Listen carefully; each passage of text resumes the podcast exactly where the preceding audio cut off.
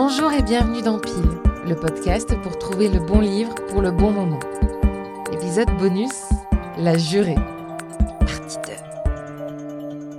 2. Dans le dernier épisode, on s'est arrêté au cliffhanger de la saga Comment la jurée a été publiée. C'est Marie-Eugène, mon éditrice chez HarperCollins, qui s'apprêtait à raconter notre première rencontre. Et vous allez voir, comme beaucoup de choses, l'histoire commence avec Pile. Je lui laisse la parole, ainsi qu'à Céline Malvaux, l'une des créatrices d'Entre nos lèvres, qui mène brillamment cet échange. C'est parti quand je commence à construire euh, ce qui va devenir le catalogue de la collection Traversée chez HarperCollins, donc le catalogue de fiction française, euh, je fais la rencontre de la première autrice du catalogue qui s'appelle Aurélie Janin et qui va publier en janvier 2020 Préférer l'hiver. Et Aurélie me parle de Pile. Et à partir de ce moment-là, euh, je me mets à découvrir Pile, hein, tout simplement, et donc Claire. Et Jean, on entre en contact. Et tu me proposes un café quand même Bah bien sûr, parce que bon, ça va un peu vite en besogne. et après, petite avance rapide, je me vois dans ma salle à manger en mars 2020, par terre au téléphone. Euh. Tu étais à la place du café et je pense qu'on est resté quoi Deux heures au téléphone C'est la première fois vraiment qu'on discute et tu m'annonces que, euh, que tu viens de changer de vie. Je pense qu'à ce moment-là, je te dis pas grand-chose. Je dois te dire, euh, j'ai un projet d'écriture. Je suis pas sûre que je te parle de procès. Non, pas de procès. D'envie de d'écrire un roman, de, de te lancer. Il n'est pas du tout question du sujet à ce moment-là. Mais il y a une rencontre qui se fait. Et là, je, suis rassurée parce qu'avec cette longue discussion constructive, joyeuse, je me dis bon bah ça va en fait, euh, ce métier euh, peut exister par téléphone et dans des conditions un peu hors normes. Et justement, ton métier, est-ce que tu peux nous le raconter un peu? Parce que je pense que les gens entendent beaucoup parler des maisons d'édition et des éditeurs, mais je pense que pour beaucoup de gens, c'est aussi très abstrait. C'est hyper dur de le raconter euh, en étant concis, mais si je dois résumer, c'est assez complet comme, euh, comme métier, puisqu'il y a à la fois, il faut être une tête chercheuse, un, cochon truffier. il, faut, il faut avoir envie de, de chercher et de trouver euh, la perle rare, en tout cas voilà, les auteurs, les autrices et les textes. Donc il y a cette partie de recherche et de curiosité, de découverte. Ensuite, il y a une partie euh, très humaine, puisque ce rendez-vous dont on parle, le café, le café par téléphone, il est aussi important que de découvrir un texte. Il faut découvrir une personne et il faut sentir si oui ou non ça va aller et si on peut faire un bout de chemin ensemble qui peut être très long. donc, il faut que ça se passe bien. Et un auteur, enfin une relation avec un auteur, a ça de passionnant mais aussi de, délicat parfois, parce que ça peut devenir euh, parfois étonnant, complexe. C'est que en plus du texte, il y a forcément euh, de l'intériorité et de l'intimité de l'auteur. Donc ça, ça fait partie du métier.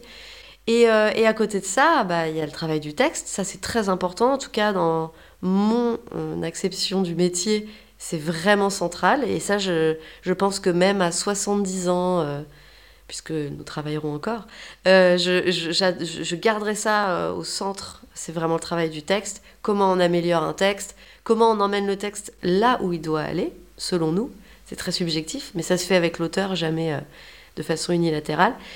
Et puis, il y a la partie géo du Club Med. C'est comment on transmet cette passion au sein d'une maison et auprès d'une équipe. Parce que ça, c'est la partie la plus dure, selon moi. C'est de se dire, mon désir, ma certitude, je vais la, je vais la diffuser. Et plusieurs personnes, puisque c'est une chaîne, le livre, le commercial, la presse, le marketing, enfin tous les services, les libraires, les représentants, enfin toutes ces personnes qui, qui, sont là tout le long de la chaîne du livre, jusqu'au lecteur en fait. Ça c'est énorme.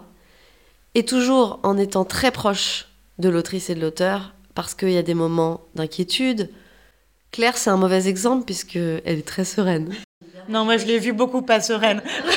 moi j'ai senti parfois, mais très joyeuse déjà de vivre ce moment de la publication. Donc en fait. Mais qui ne l'est pas, pardon, mais. on, vit tout ça dans différents champs de la vie, mais on est très joyeux et puis rapidement on veut que ça aille encore plus loin. Et cette diffusion du désir, là, de la passion, de l'envie de soutenir un livre, de le défendre, c'est très crucial. Et ensuite, euh, le métier, c'est d'être euh, quand même sur le terrain. Ça veut dire voir les libraires, certains journalistes, toutes ces personnes qui vont aider, qu'on appelle des personnes prescriptrices. C'est une histoire sans fin, puisque rapidement, le livre sort et on dit à son autrice Mais tu travailles déjà sur le deuxième? J'ai pas encore eu droit à cette question, ça va. je m'en empêche, je me réfrène. Et justement, quand est-ce que tu reçois pour la première fois le, texte de Claire? Alors, je pourrais plus dater exactement et j'aurais dû regarder la date avant de venir dans mes mails, mais je crois que c'est en mai ou en juin de l'année dernière, donc de 2022. Ma prochaine question, c'était, tu vois, as un peu ce mythe où les gens disent souvent, de toute façon, c'est la première page d'un livre, si tu sais s'il est bien, si les trois premières pages, tu le sais, etc. C'est vrai ce truc? Oui. C'est marrant parce que là, je le dis avec beaucoup d'aplomb, euh, oui. L'inverse marche aussi. Moi, parfois, dès le titre du roman, je sais que je dois pas le lire. même au bout de 15 ans, je poursuis mes lectures un petit moment en me disant non mais est-ce que je suis pas en train de passer à côté de quelque chose? Est-ce que je là en ce moment je le, je le vis beaucoup parce que c'est des périodes là où on, on, cherche beaucoup etc. Et Claire, comme on avait eu beaucoup de discussions et comme je le disais ça compte énormément et que je connaissais sa sensibilité au livre, à l'écriture, je veux en fait, je veux aimer le livre. Et je le lis, et là, euh, je vois qu'il y a du travail. Et je, mais très vite, je sais que ce texte doit exister sous la forme d'un livre broché. Quand tu lis le livre pour la première fois, tout de suite, à ta casquette d'éditrice et tu vois ce qu'il faut apporter au texte Ou d'abord, en fait, tu te laisses embarquer et tu es juste une lectrice? C'est hyper important comme question. Parce que à chaque fois, je m'impose la deuxième option. Non, tu dois voir, tu, tu es une lectrice. Est-ce que ce livre t'embarque je peux pas m'empêcher, comme je me projette déjà dans la publication, et que j'ai envie, quand je lui ferai un retour, de déjà lui donner deux, trois billes sur l'avenir, sur le futur, et que, et que ça m'angoisse d'être simplement dans la peau d'une lectrice, parce que j'ai peur de décevoir en arrivant et en disant il y aura du travail, mais bon, surtout j'ai été embarquée. Donc j'ai quand même un peu cette casquette d'éditrice. Là, je vois la construction, et je me dis c'est fou, on parle d'un procès, un procès, ça peut être très chiant. On a tous aimé 12 hommes en colère, mais c'est très court. et là, on parle d'un livre. Et, non, ça ne l'est pas. Oui, il va y avoir des coupes. C'est ça que je repère à ma lecture. Il va, falloir couper. Mais on est pris de passion pour l'histoire de cette femme et l'histoire de ce procès. Et je me suis même dit, Claire a plusieurs livres, parce que ça aussi, ça m'a aidé à avoir envie de... à plusieurs livres, elle a des livres jusqu'à la fin de sa vie. Et je pense que c'est cet aspect euh, qu'elle va développer dans le temps aussi, c'est de travailler, euh, entre autres, sur la famille et, la construction des personnages qui est, qui est vraiment très, très euh, aboutie. Du coup, tu te dis, ce livre, je le veux. C'est le mien. Après Claire, ce livre. non, vraiment, je me dis ça, oui. Et du coup, tu fais quoi? Tu pars, euh, tu pars draguer? Eh bien, j'essaie de lire assez vite, mais ça, alors, euh, petite, euh, petite aparté. J'ai travaillé longtemps avec un patron de maison, Jean-Marc Roberts, qui est, qui est mort, mais qui lisait, alors peut-être qu'il a arnaqué son monde, je sais pas, mais il lisait en 24 heures, en une nuit. il revenait le lendemain, en fait. Et moi, j'ai ça, en fait comme modèle et je ne tiens pas ce modèle. Je n'y arrive pas. Ça a dû m'arriver deux fois en fait de pouvoir réussir à faire ça. Je n'ai pas sa technique et j'ai quand même essayé de lire relativement vite, mais je pense que c'est quand même en deux trois semaines. Et comment t'as fait? Moi, je l'ai dévoré en trois jours, même pas. surtout Marie, elle me donne une date. Oui, voilà. Et ça, c'est euh, ça pour moi, c'est hyper agréable.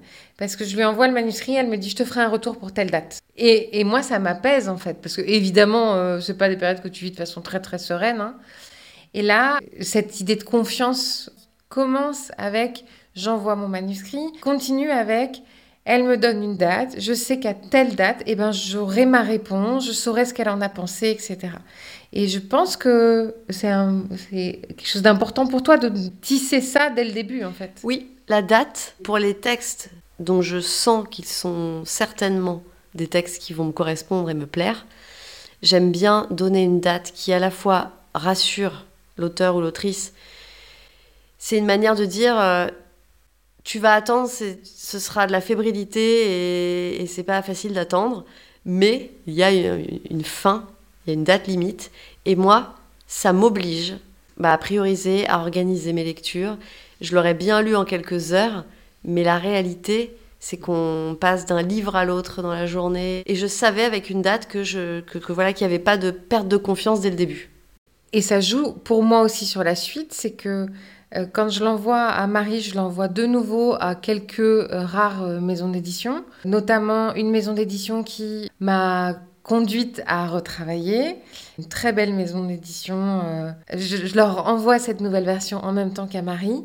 Et en fait, la relation que je tisse avec eux pendant cette période, elle n'est pas la même. Et en fait, elle va compter euh, plus tard dans, dans le choix, dans avec qui j'ai envie de travailler, en fait. Que tu as eu ce moment où plusieurs maisons d'édition avaient envie de publier ton livre et tu as dû faire un choix Ouais, c'est- c'est c'est vraiment pas horrible hein, comme choix. hein. c'est une, c'est une- c'est une grande chance. Du coup, tu décides de publier ton livre avec Marie. Et Marie, donc on le rappelle, elle travaille pour HarperCollins, qui n'est pas la maison d'édition la plus prestigieuse euh, qui soit. Tu avais le choix d'être édité par des maisons d'édition entre guillemets plus renommées, mais tu décides de le faire avec Marie. Pourquoi? Je, je rencontre euh, donc d'autres d'autres maisons, je fais, euh, je fais des rendez-vous et j'en fais un notamment euh, euh, donc euh, à Saint-Germain-des-Prés et j'ai cette conversation avec cette éditrice sur, sur mon livre où on parle assez peu du texte, où elle me dit évidemment qu'elle a aimé, etc. Mais je sens pas la profondeur que j'aurais aimé.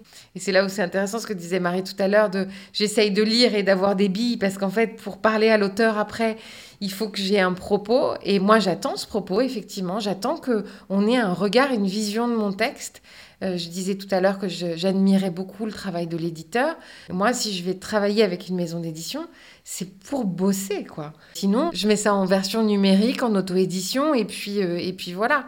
Donc j'ai envie de travailler ce texte pour le rendre encore meilleur. Et Marie elle me donne vraiment ce sentiment là et je l'ai beaucoup moins euh, dans d'autres maisons. Et l'autre sentiment que j'ai chez HarperCollins très vite, c'est euh, qu'ils vont vraiment vouloir défendre le texte. Pas simplement comme des maisons d'édition qui publient beaucoup, qui vont publier... euh, Marie, toi, tu publies combien de livres par an? D'en traverser 7. Sur une année. Il y a des maisons d'édition qui publient plutôt 10 livres dans une collection par mois. Là, moi, je sais que je vais être une parmi 7, pas une parmi euh, 70. Et donc, a priori, on va euh, s'occuper de mon livre euh, de façon peut-être plus euh, précise. Et ça, ça, ça compte beaucoup. Et à ce moment-là, toi, tu as envie encore de retravailler sur ton texte ou tu arrives quand même à un stade où tu as un peu du mal à. Pas, t'as- pas tu as du mal à le voir en peinture, tu vois, mais je veux dire, après tout ce, ce travail et toutes ces années passées dessus, tu as toujours cette même envie, tu as la même niaque quand tu es sur ton texte? Marie, elle m'appelle, elle me dit qu'elle a aimé le livre et tout ça, et elle me dit tout de suite, euh, il y a peut-être des éditeurs qui vont te proposer de le sortir comme ça. Moi, je pense qu'il peut être encore meilleur, Euh, et que pour qu'il soit meilleur, j'ai l'impression qu'il va falloir couper. Et je te dis, couper en minorant un peu le procès et en remontant euh, l'autre histoire. C'est un peu bizarre de dire ça. Mais couper en, en faisant remonter l'histoire d'Anna et, euh, et d'Aurore. Donc, elle a une vision quand même assez claire. Et je pense que je te dis tout de suite, oui, ok. Déjà, moi, il y a quand même un petit peu de temps qui est passé. euh, parce que je, euh, donc je l'ai envoyé à Marie quelques semaines avant, mais euh, peut-être qu'il était prêt quelques semaines encore avant. Donc j'ai eu le temps de me régénérer légèrement. Et surtout, je lui dis, oui, je veux bien retravailler, mais j'ai besoin de toi parce que moi, j'y vois plus tout à fait clair quand même. Et est-ce qu'il y a des retours que ton éditrice, donc Marie, peut te faire et t'es en mode non, ça j'ai pas envie Est-ce qu'il y a eu des choses que j'ai pas voulu faire? J'ai plus de, de passages précis en tête. Mais il n'y a pas un passage que tu as voulu couper qui tenait à cœur à Claire euh? En fait, sur le texte de Claire, chaque texte est très différent et demande un travail à chaque fois adapté. En fait, c'était de la belle coupe franche. Je sais pas comment le dire. Sur certains textes, c'est pas du, du ligne à ligne, mais ça peut, ça peut être ça parfois. L'architecture euh, était tellement présente, solide, euh, ajustée, que quand on faisait des belles coupes, ça détruisait pas tout le reste. C'était pas euh, un casse-tête de phrases à reprendre, parce que sur la forme notamment, Claire est déjà très, très avancée. Donc c'était vraiment des coupes resserrées, remusclées. C'était pas un crève-cœur, c'était pas difficile. Je me suis juste dit, ok, il y a un peu de gras, on va continuer dans la métaphore de la boucherie. Et, euh, et on a peut-être rééquilibré. Mais ça, moi, j'aurais été incapable de le faire toute seule. Oui, parce qu'en plus, hein, pour chaque auteur c'est différent, mais pour Claire, j'ai senti quand même assez rapidement qu'il suffisait parfois de guider justement dans la marge et d'elle-même C'était une vraie, enfin, c'était vraiment un échange assez simple et fluide. Claire voyait ce vers quoi il fallait aller. C'était pas un accompagnement avec euh, plein de coups de fil, très quotidien. Il y avait des grandes plages pendant lesquelles Claire travaillait toute seule. Moi, j'ai repris le texte. Enfin, vraiment, c'était euh, bah, c'était très fluide. Et donc à la fin, vous aboutissez enfin toutes les deux au texte en fait que tout le monde va lire. Et justement, à ce moment-là, on rentre dans la phase où le texte est écrit et là, on passe ce que tu décrivais tout à l'heure, c'est le moment où en fait il faut que tu le défendes auprès de tout le monde, à ton équipe, euh, au repré, etc. C'est le moment, en fait, et c'est ce pourquoi en fait Claire t'a choisi, parce que c'est le moment où tu vas défendre son bouquin. Oui, bec et ongles. faut être têtu, mais je dois dire qu'il s'est passé quelque chose de, magique avec le texte de Claire. Et ça ne se passe pas à chaque fois, ça je peux aussi l'affirmer. Au démarrage, on parle aux autres. Il y a plein de types de réunions avec de plus en plus de monde. Et on parle et c'est un, c'est quelques lignes, c'est euh, une couverture provisoire qui devient une couverture définitive, un titre, un nom d'autrice. On raconte ce que Claire a fait, voilà, tout le monde écoute en se disant très bien. Et puis un jour, euh, je fais lire le texte. Et là, c'est comme une traînée de poudre dans la maison. Tout le monde s'entiche du texte. À tel point, ça vient notamment de notre DG, qui est mes fans absolus du livre, à tel point que ça devient la lecture de Noël de euh, dizaines de personnes qui viennent me voir en janvier, parce que c'est le moment où on a fini les réunions commerciales, le texte sort en avril, donc il y a ce moment euh, voilà, où tout, tout, se met en place, et on vient me voir, ça défile, où je reçois des petits messages, etc. Marie, la jurée, mais j'ai pas pu lâcher une seconde ce livre, c'est fantastique, ce livre est dingue. Et là je me dis, bon, le travail n'est pas fini, mais quand même, euh, c'est... Ouais, vraiment. Et Marie, moi, elle me racontait ça, et bon, t'y crois sans y croire complètement. Et donc, je disais, ah oui, ah bah c'est super, c'est génial, jusqu'à ce que je passe un petit peu de temps euh, à signer le service de presse, qui est une des dernières étapes, et où là, je vois des gens défiler pendant que je signe, mais genre le directeur financier, qui vient me dire qu'il a lu la jury et qu'il a adoré. Et donc, dans de tout type de service, il y a des gens qui passent me voir pour me dire, j'ai lu votre livre. Et je sais pas, moi, je m'étais dit que bah, toute la maison d'édition n'allait pas forcément... Euh, lire, quoi. Donc c'est génial. Il y a eu une magie qui s'est opérée avec Claire. Et quand il y a ça, généralement, sans trop me tromper, je pense que c'est annonciateur de, belles choses pour la suite, du moment où ça sort vraiment en librairie. En plus, le livre de Claire, il est, il est facile, tu vois. C'est-à-dire que tu, et c'est un grand compliment quand je dis ça, c'est qu'en fait, tu, tu, l'ouvres, tu commences à le lire, tu tournes les pages rapidement, tu le dévores et tu es déjà à la page 50 et tu es en mode Ah, ok, j'en suis déjà là et tu es déjà à fond dans l'histoire. Il est très accessible tout en étant particulièrement bien écrit. En fait, il y a une forme d'évidence avec ce livre. Moi, j'ai la malchance de, lire, euh, de jamais lire les livres quand ils sont imprimés et brochés. Je les lis qu'au format Word. non, mais c'est en papier, euh, devant mon écran.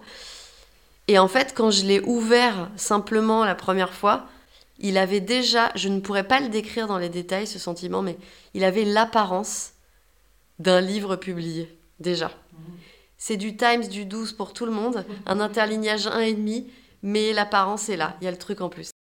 Et moi, le truc qui me, qui me fait me dire, ah ok, c'est un livre qui m'a marqué, c'est que et pour moi qui est bien écrit, c'est parce que je me rappelle de plein de phrases. Par exemple, j'ai pas toujours eu un nom qu'à traverser l'alphabet, des lettres rondes à colorier ou des souvenirs qu'on enterre dans le sable. Enfin, tu vois, il y a plein de, de, petites phrases comme ça, par-ci, par-là, qui m'ont marqué. Je vous rappelle que je suis là, que je vous entends et que je rougis.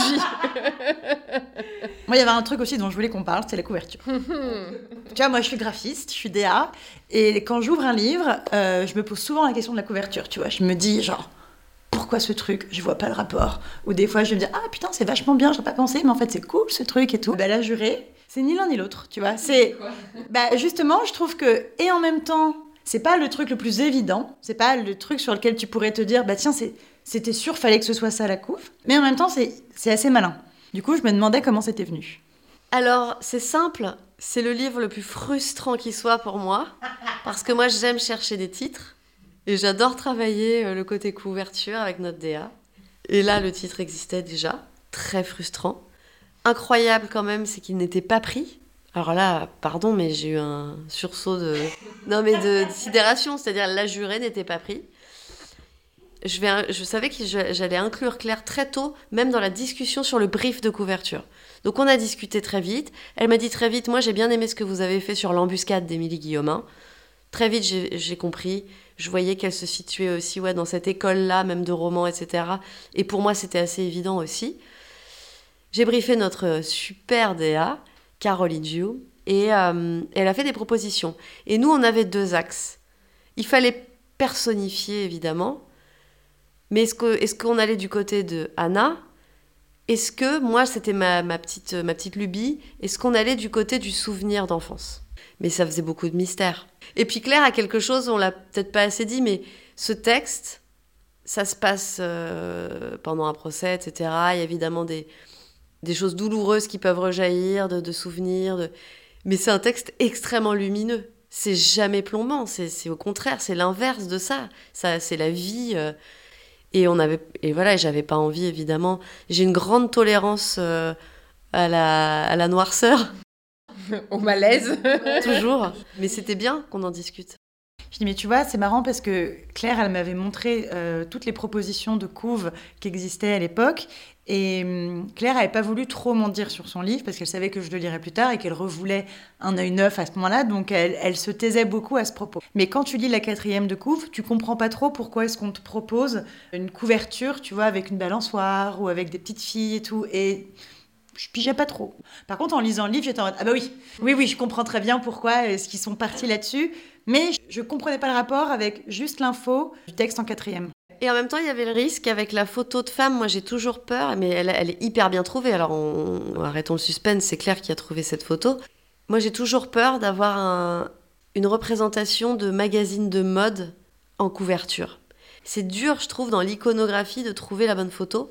Et là, cette photo est absolument dingue parce qu'il y a ce filtre, il y a cette couleur un peu jaune-orangé, etc. Enfin, elle est très Sofia Coppola euh, par certains aspects avec une lumière euh, de jeune fille, là, un peu à la Sarah Moon, etc. Elle est vraiment belle. Moi, j'ai eu un, j'ai vraiment eu un coup de cœur quand je, regardais un peu les photos. Je me disais, euh, je cherche Anna en fait. Je scrollais, je scrollais, je scrollais. J'étais là, je cherche Anna. C'est Anna qui doit apparaître. À un moment, ce sera elle et elle est là. Et quand j'ai vu cette photo, c'est ce que je me suis dit. C'est Anna dans toute sa fragilité, dans toute sa force. Et c'est, comme ça que je l'ai envoyée euh, à l'équipe en disant, j'ai l'impression que c'est elle, non? Et toi, Claire, pendant toute cette période, entre guillemets, très, très technique, tu vois, où on réfléchit à la couverture, où, euh, où on bosse avec les représ, où c'est les services de presse, etc. Est-ce que c'est une période que tu fantasmais aussi? Est-ce que c'est un moment qui te fait kiffer ou en fait, juste t'as hâte que ce soit fini, que ton livre sorte? Euh, Non, je profite de chaque étape. Et je m'implique beaucoup dans chaque étape. Je pense que Marie peut en témoigner. En fait, déjà, je me sens tellement chanceuse d'être là, de vivre ce moment. Quand on signe le contrat fin juillet, euh, on fixe la date, enfin vous fixez la date de publication le 5 avril, donc on sait que ça va être euh, long hein, entre l'été et, euh, et, avril. Je pense que tu m'expliques bien les différentes euh, étapes que je connaissais pas forcément dans le détail. Et je me rends compte que chacune a son importance. On n'en a pas parlé une fois qu'on a euh, fini de travailler le texte avec Marie. Alexane, qui travaille avec Marie, le relit aussi, fait aussi des propositions. Il y a deux correctrices qui passent, qui font euh, des corrections plutôt ortho, typo, de syntaxe, etc.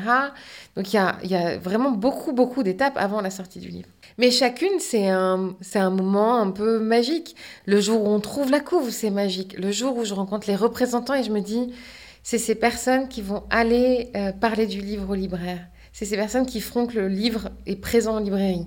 Ok, je donne tout. Comment tu te sens avant la parution du livre? Est-ce que tu te sens anxieuse, stressée? Est-ce que en fait tu es juste sereine et tu as hâte que ce jour arrive enfin? Comment tu te sens? Je pensais être euh, anxieuse et compter les jours et puis en fait euh, les semaines passées, toutes les semaines là avant avant la sortie, elles ont été quand même très riches.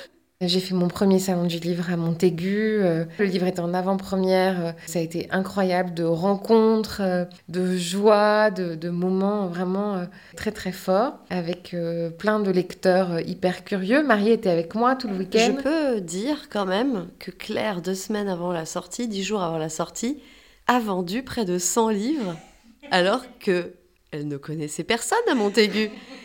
Pour vous dire que l'implication est là et qu'il y, a une curiosité et, de, et des bonnes ondes, je crois, qui se dégagent de tout ça. Parce que tu dis que tu es très présente sur les étapes, oui, mais de la bonne manière. tant mieux, parce que moi j'ai l'impression d'être vraiment très. Euh, donc il y a Montaigu, il y, a, euh, il y a des sélections à des prix. Euh, ça, ça compte aussi, ça envoie des signaux qui sont positifs, qui donnent de la confiance. Tu, tu, tu demandes s'il il y a de l'anxiété. Ben, en fait, c'est des, des, petites choses qui te disent Ah, tiens, il y aura des lecteurs. On ne sait pas combien, on ne sait pas s'il y en aura beaucoup, mais euh, déjà, il y, a, des gens qui sont en train de le, lire. La, sélection, par exemple, au, prix euh, Maison de la Presse, ça veut dire que là, depuis quelques semaines, il y a plein de libraires des maisons de la presse qui sont parfois dans des petites villes un peu partout en France, donc des lieux qui sont très importants pour moi, parce que j'avais envie de faire un livre très grand public et un livre qu'on dévore, euh, comme tu le dis je, suis contente que ce livre il puisse toucher tout le monde et un peu partout. Et euh, les signaux euh, que, me donnent ces dernières semaines, ils vont dans ce sens-là. Donc le 5 avril, date de sortie, arrive doucement et en fait assez sereinement. Et maintenant qu'il est là, maintenant que depuis le 5 avril, il est sur les tables en librairie avec la petite pancarte coup de cœur du libraire parce que je vois que ça arrive quand même pas mal. Est-ce que ça y est, c'est ton rêve qui s'est réalisé? Je suis pas allée le voir encore. Je suis pas rentrée dans une librairie. Sérieux? Oui. J'y suis pas encore allée, euh, donc je l'ai pas encore vu dans son nouvel environnement. je sais pas ce que ça donne. Au moment où l'épisode va sortir, euh, peut-être que je l'aurai enfin fait. Euh, pour l'instant, je ne je suis, je suis pas allée le voir. Peut-être que là, d'un coup, j'ai un stress, finalement, qui était un peu caché jusque-là. Même si je ne suis pas allée en librairie, malgré tout, j'en entends parler autour de moi. Les lecteurs de Montaigu euh, m'écrivent beaucoup, euh, ils en parlent sur leurs réseaux sociaux. Je vois que c'est... Et ça, c'est génial parce que c'est devenu des espèces d'ambassadeurs du livre et je et je m'y attendais pas. Donc c'est trop bien. Là depuis le 5 avril il y a aussi euh, plein de proches qui l'ont euh, entre les mains. Je commence à recevoir des, des, petits mots de gens qui l'ont lu très très très très vite. Bon quand on se dit que c'est à peu près trois ans de travail et que c'est lu en un week-end d'un côté on se réjouit parce que ça veut dire que ça marche et puis d'un autre côté euh, tout ça pour ça. non, je suis hyper contente. Euh, c'est le mot, je crois, que j'utilise le plus en ce moment, mais c'est beaucoup de joie. Et pour conclure, et parce qu'on est quand même dans pile, je vais vous poser une question à toutes les deux. Marie, je vais même commencer par toi. Pour toi, c'est quoi le bon moment pour lire La Jurée J'y ai pas réfléchi, mais je dirais quand même que le bon moment pour lire La Jurée, c'est quand vous avez passé, allez, plusieurs années sur le divan de votre psychanalyste, mais que malgré tout vous avez encore des questions, des doutes pour vous placer dans le monde et dans votre famille, eh bien il faut lire La Jurée, parce que ça répond à certaines des questions, ça en ajoute. Mais forcément c'est un livre qui, qui ouvre des voies sur soi, sur la famille et sur l'enfance. Donc si je le résume, ça donne un livre après le psy. J'adore. Et toi, Claire? Oh là là, en fait, euh, je n'y ai pas pensé. Je crois que c'est un livre qu'on peut lire en mouvement. Je parlais de lire en marchant quand j'étais petite. Euh, j'aime aussi beaucoup lire dans le train. Ça peut être dans un avion, ça peut être à l'arrière d'une voiture. Un peu, euh, un peu n'importe quand, mais peut-être, peut-être sur le chemin. Et c'est comme ça que j'ai envie que le lecteur euh, embarque euh, avec elle.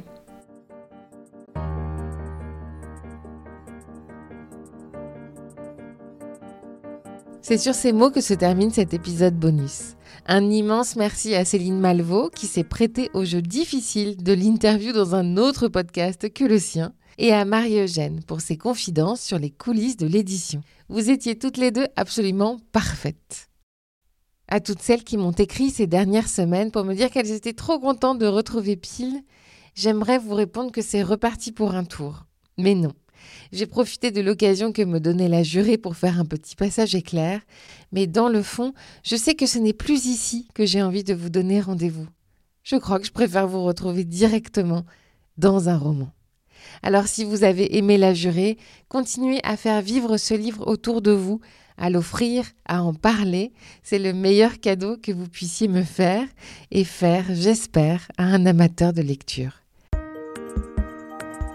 Je vous embrasse et je vous dis à très vite pour de nouvelles histoires.